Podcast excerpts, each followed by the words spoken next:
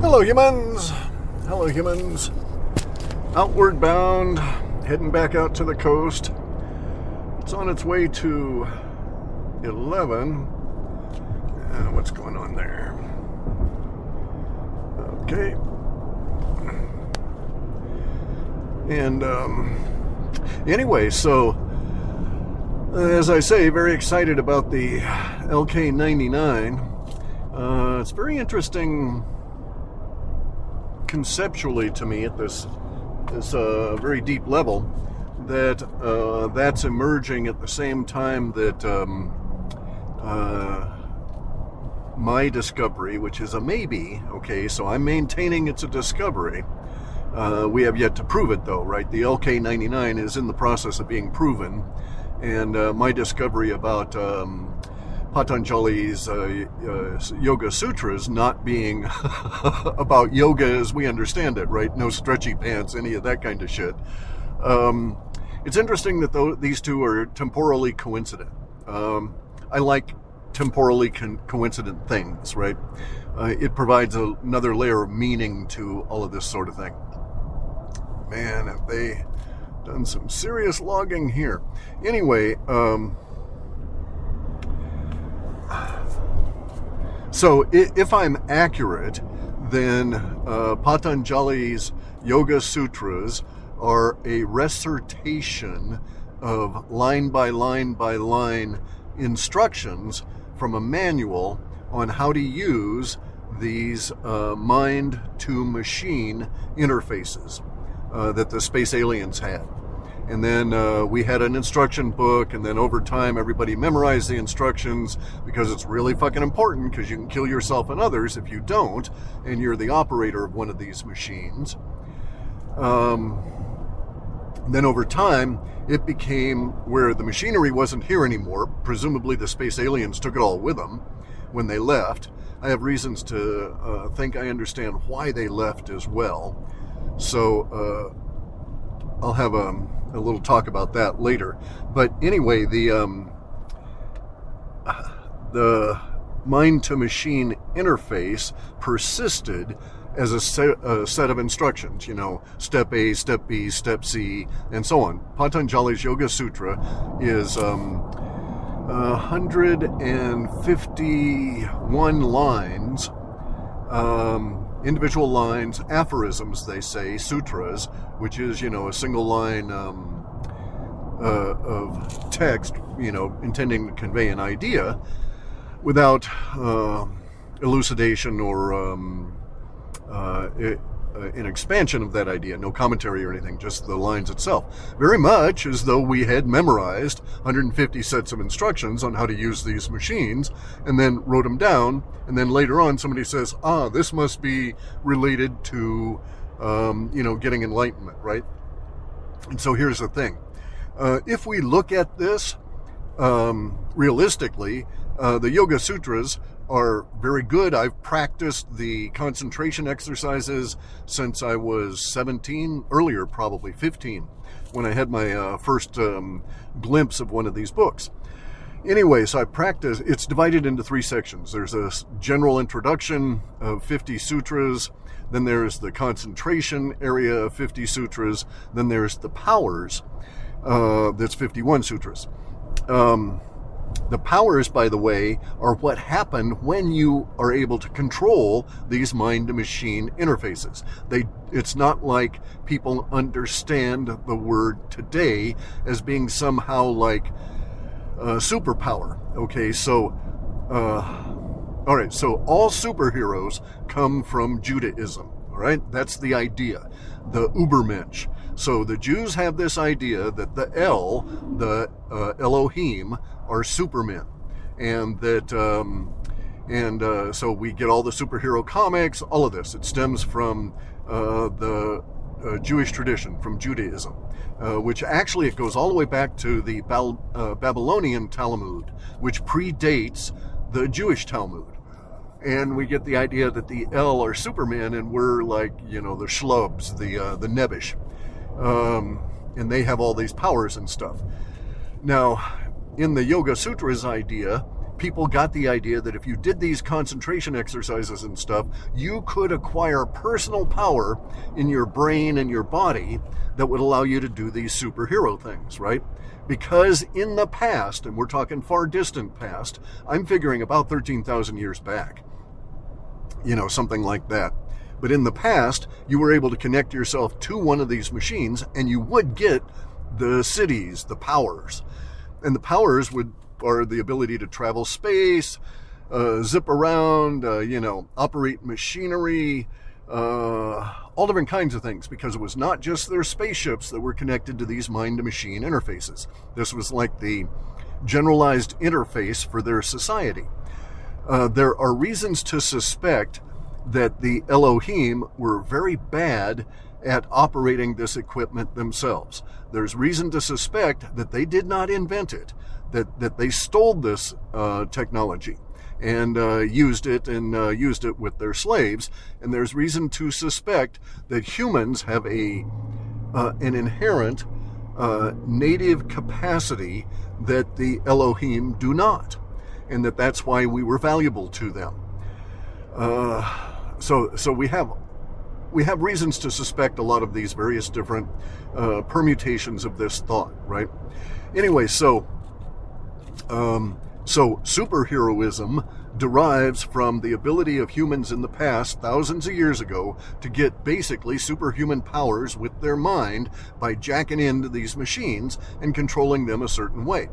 Now, as I say, I've, I've had one of these books. Uh, I bought my first copy when I was 17. I read one when I was 15 and started practicing the uh, concentration exercises in the middle of the book. Uh, assuming at that point, like everybody else, that these siddhis, these powers, were inherent based on uh, your mental uh, uh, acumen in reading the book and then your persistence in pursuing the exercises laid out because these exercises are incredibly practical. Okay, so Patanjali's Yoga Sutra is not an esoteric book that says, you know, contemplate upon your navel looking like the moon or something, right? None of that kind of shit. None of this um, uh, bizarro uh, new age. Um, uh, inappropriate linkage of things. It's a very practical manual, step by step by step. This is a workbook. Uh, usually it's rejected by yoga teachers because they don't grasp it. Uh, and they, they have reverence for it because everybody else does, but they don't have a fucking clue as to what it means and what it's for in, in except in the broad sense in the commentaries, what the commentaries may give to him But the commentaries are bunches of people over thousands of years that said, "Oh, I think this must mean this, and if you do this, then you will get this kind of a power on your way to enlightenment." But let me point something out here. Patanjali's Yoga Sutra is the most translated book on the planet. There are more translations of this book into more Hindu languages than there is for the Bible okay, there are more translations of this book and variants um, in India alone than exist translations of the Bible in other languages. So um, I think there's, last I looked, there were 21 Hindu uh, languages in which you could find the um, Christian Bible that had been translated.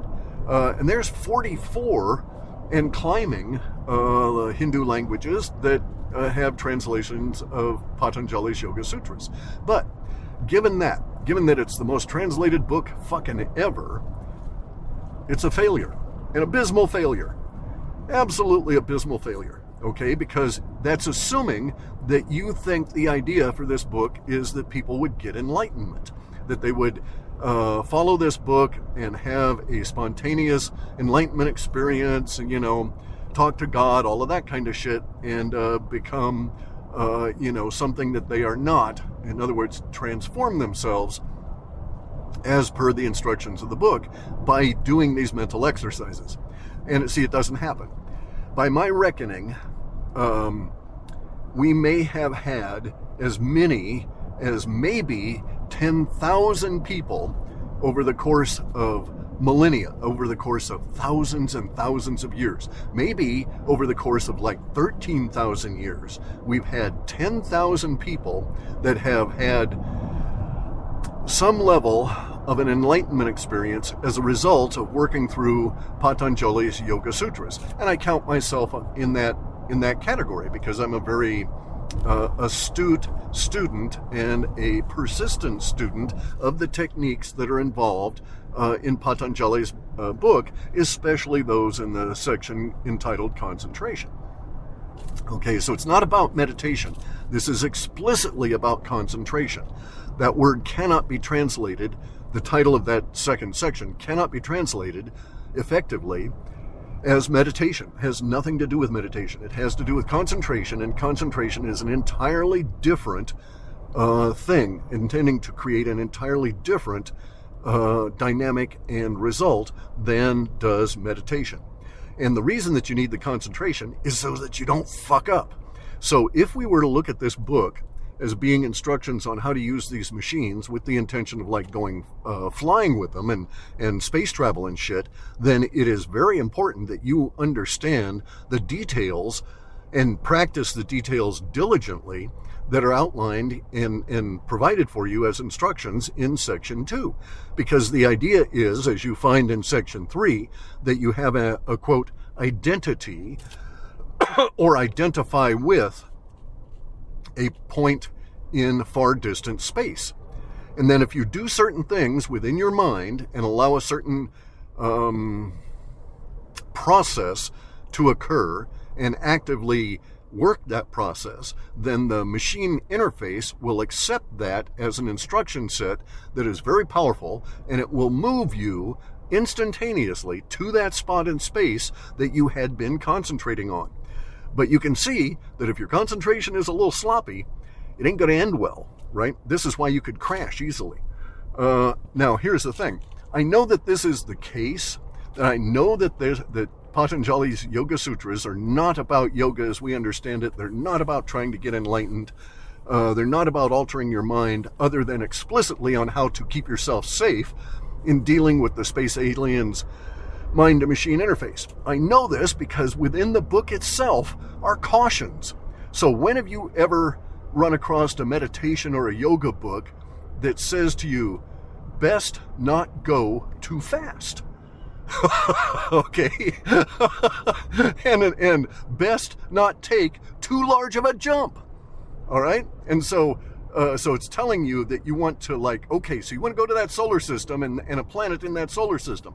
You're better off just hitting the solar system and stopping and getting your bearings and then going for the planet than attempting to jump right to the planet for a number of reasons which are detailed within Patanjali's Yoga Sutras if you read it as though it's an instruction manual and not a general guide to uh, meditation and so on, right?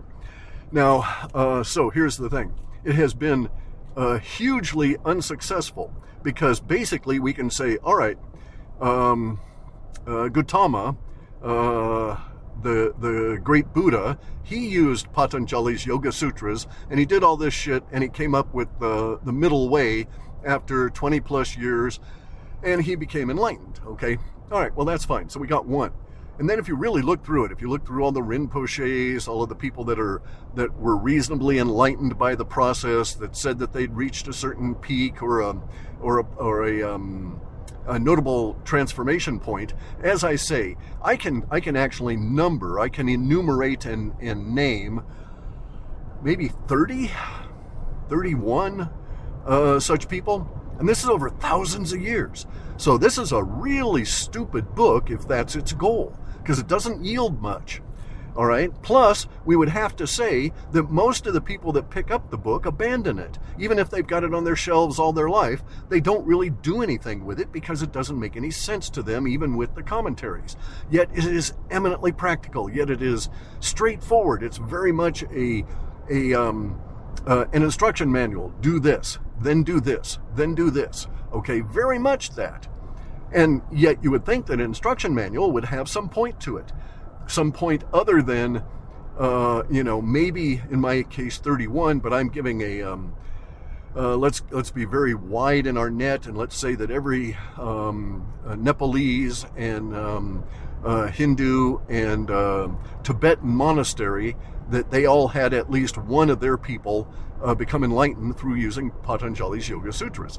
If that were the case, then maybe we've had, as I say, maybe there's been 10,000 people on the planet out of how many billions, trillions of people in these last 13,000 years that have had an enlightenment experience as a result of using this book. Now, I've had experiences, but I don't know that I would call myself enlightened in that regard. Uh, but I do have had I have had noticeable, uh, continually reinforced mental changes um, as a result of doing the concentration exercises and demonstrably, I can claim that having done those exercises for 50 plus years uh, has uh, uh, actively aided the progress of my life in our goofy ass civilization, right? So I've been able to achieve my goals partly because of the um, the mental toughness, the mental rigor and discipline that I got from following Patanjali's Yoga Sutras, misguidedly thinking they were about enlightenment. Now that I, am of the opinion that they're actually an instruction manual for one of these boats, I feel quite confident that even with all of the cautions that are detailed in Patanjali's book and the horrific um, potential for for problems for doing it wrongly, I would not hesitate to put myself in connection with one of those machines and um, use what I've learned from his instruction manual on how to operate these, okay? Because I've, uh, for a lot of different reasons, but I have a serious amount of acumen uh, with this book. Uh, you know, I've had three copies, four copies.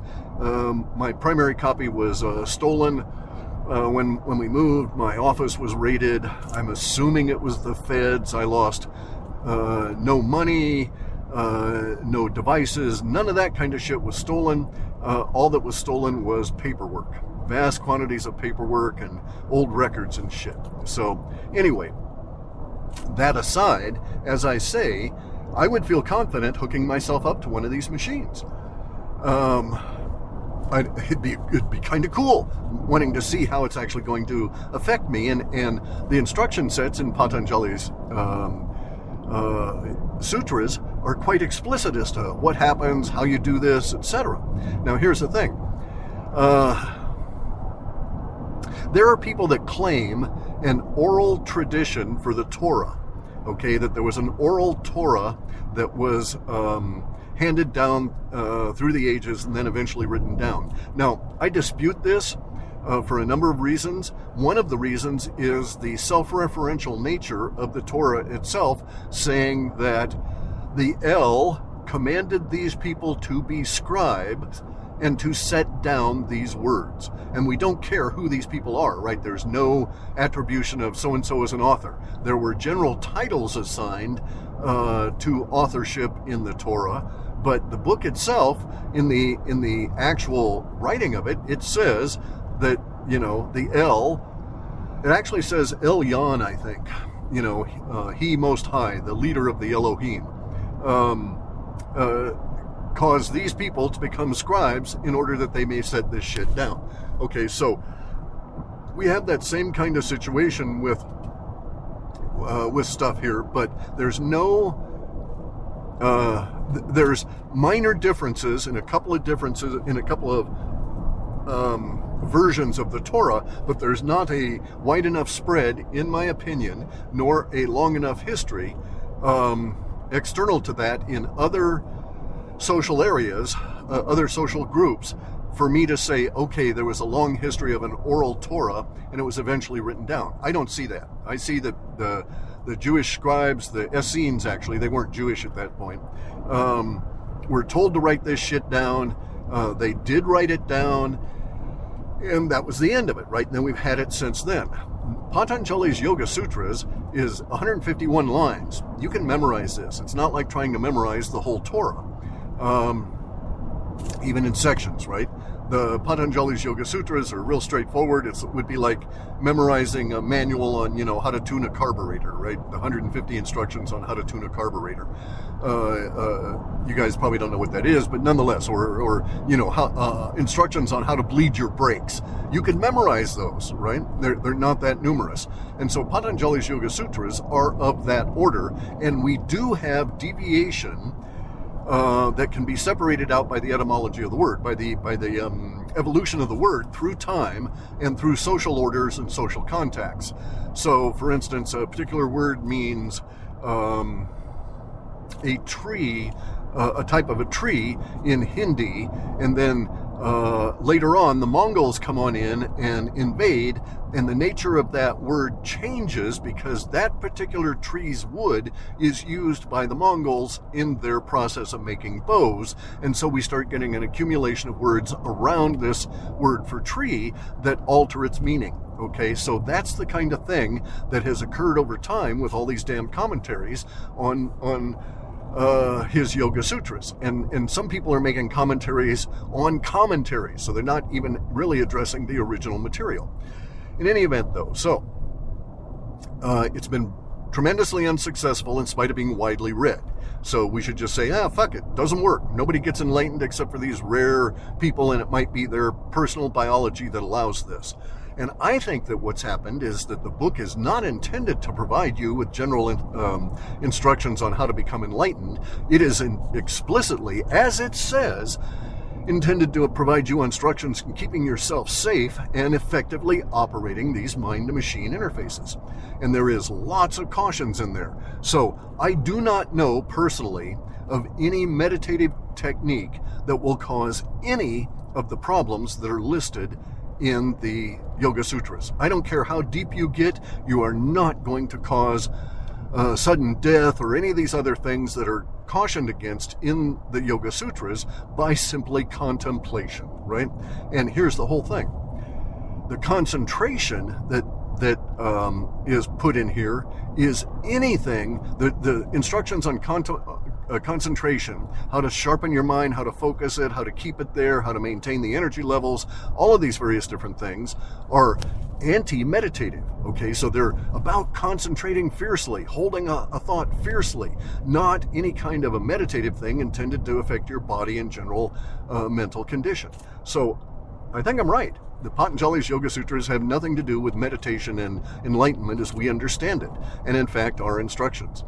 So it came about that I came across this idea and been working on it for some time and then started talking about it because I, I have convinced myself at this stage that the etymology of the language within there goes way back beyond everybody's understanding of when this book was first written, and that an oral tradition for the Yoga Sutras makes ever so much sense. And it would also account for the slight variation that we get in the Yoga Sutras over time they do change. Uh, certain uh, people have changed them. Some people have acknowledged that they changed them, figuring this word was better in Sanskrit and that it didn't matter. All right. I think it actually does matter that you've got to get the Sanskrit correct because your life is at risk once you join to these machines. What happens to the machine happens to you and your body. You could kill yourself by not being able to effectively separate your mind uh, from the process that is involved in this machinery. You can kill yourself by misjudging, right? As it says, don't go too fast, right? Take small jumps uh, because it, you have to learn how to do this, and you could, you know, appear in the middle of a star, that kind of thing. Actually, that's not quite possible, but you could certainly smack into one.